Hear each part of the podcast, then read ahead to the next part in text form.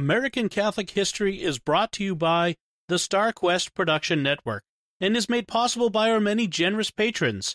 If you'd like to support the podcast, please visit sqpn.com slash give.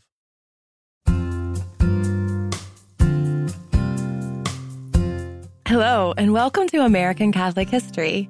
I'm Noelle Heaster Crow. And I'm Tom Crow. Today we're going to be talking about Margaret Haughery, who's known as the most interesting woman in New Orleans. But Tom, she wasn't originally from New Orleans, was she? No, she was actually born in Ireland in 1813.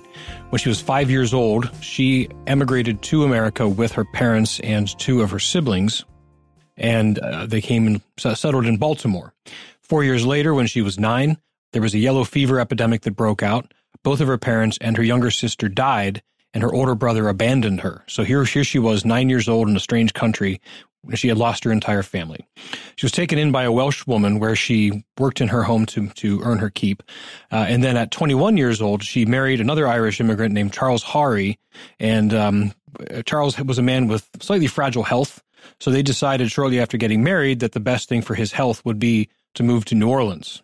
Strange they would move to New Orleans. I mean, it's so humid there and everything. Yeah, with the uh, you know, the bayou and whatnot.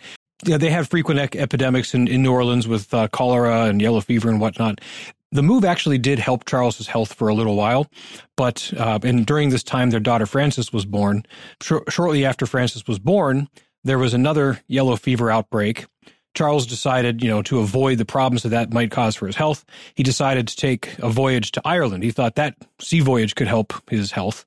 So he did, but it didn't. He actually died before arriving in Ireland. So here was Margaret alone with her daughter for a little, just a very short time though, because then her daughter died in short order. That's awful. I just don't know what I would do if that happened to me. I think I'd probably just curl up in a ball and decide to quit. Yeah, so she was 23 years old and she'd lost her entire family for a second time. She was actually uh, recorded to have said, My God, thou hast broken every tie. Thou hast stripped me of all. Again, I am all alone. She had thoughts of despair, but she, she didn't lose her faith.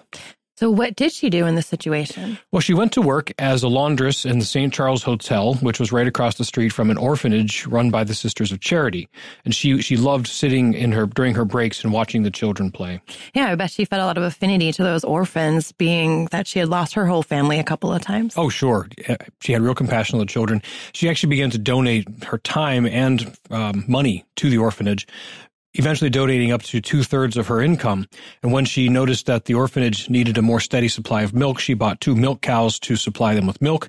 She had enough milk that she was able to expand that the two cows to a herd of 40 and she had so much surplus that she was able to sell it door to door uh, milk cream uh, milk and cream and cheese and all that good stuff when there was a local bakery that that needed a loan she was able to supply the loan shortly thereafter when the bank when the the bakery was still having difficulty and was almost going to go into bankruptcy, she came in, took over, and turned, almost overnight made it a wild success. She became known as the bread woman of New Orleans. She called it Margaret's Bread. Everyone around knew her bread business, even people who had never known that she had this previous dairy business. So, yeah, she really expanded what she was up to. Yeah, it sounds like Margaret was a really amazing businesswoman. Sure. But she never learned to read or write, did she? No, no. She um she just had this amazing drive to help she wanted to help the orphans, especially you know, since she herself had basically been an orphan twice. Um, over the course of her life, she actually paid to build four orphanages herself and donated lots of money to centers for women and families. She she wanted to make sure also that all of them had programs for the children to learn how to read and write, and also things like sewing and other skills that the children could then use later in life to support themselves to help out. So, but through all this success, Margaret um, just remained generous, right? She continued to give food to the poor. Yes, everyone in New Orleans knew where to go when they were starving. Margaret could be found sitting on. See, she had this chair she would always sit in in the doorway of her bakery. She could always be found there. She was happy to give out food, but if she gave out a loaf of bread, she would make sure she cut it in half so that it couldn't then be sold for money for alcohol or drugs or something else. So very generous, but also wise. She was street smart. So you've told me this story about Margaret and a Civil War general that you say you really love because it shows her indomitable spirit. Could you say something more about that? Absolutely, I'd love to. So during the Civil War, uh, New Orleans was quickly occupied by the Union Army. Uh, martial law was imposed, and the the Union military uh, commander, General William, uh, excuse me, General Benjamin Franklin Butler, he had barriers erected and he instituted curfews to limit the freedom of the populace to move around, to help keep down any possible insurrections. Margaret was undeterred. She she ignored these things because to her the most important thing was making sure people were fed. There were food shortages because of the war, and she she went around just helping regardless, risking being arrested, risking risking being shot on sight or hanged for her for her crimes, but that didn't bother her. Eventually, General Butler did have her arrested and brought before him. When he ordered her to obey the barriers and the curfew laws, Margaret asked him, Is it President Lincoln's order that the poor be starved to death? General Butler responded, quote, You are not to go through the picket lines without my permission. Is that clear? Margaret responded, Quite clear. Then General Butler clarified, You have my permission. And Margaret kept on doing her thing. Margaret spent so much time in her life doing good for other people. But let's talk about the end of her life. What happened then? So after the war, her bakery flourished and her fame spread. She was visited by people from all levels of society. The rich and the rich and powerful came to get her counsel. The poor uh, came to her because they knew that she would help them. Um, she she became known as the mother of the orphans, the angel of the Delta. A lot of people would call her just our Margaret. Uh, as, as 69 years old, she contracted uh, an unknown incurable disease, and she lingered in the care of the Sisters of Charity who had run the orphanages that she had helped. Um, she was visited by many. She actually received a and a blessing from Pope Pius IX. And after she died, that crucifix was actually on her casket.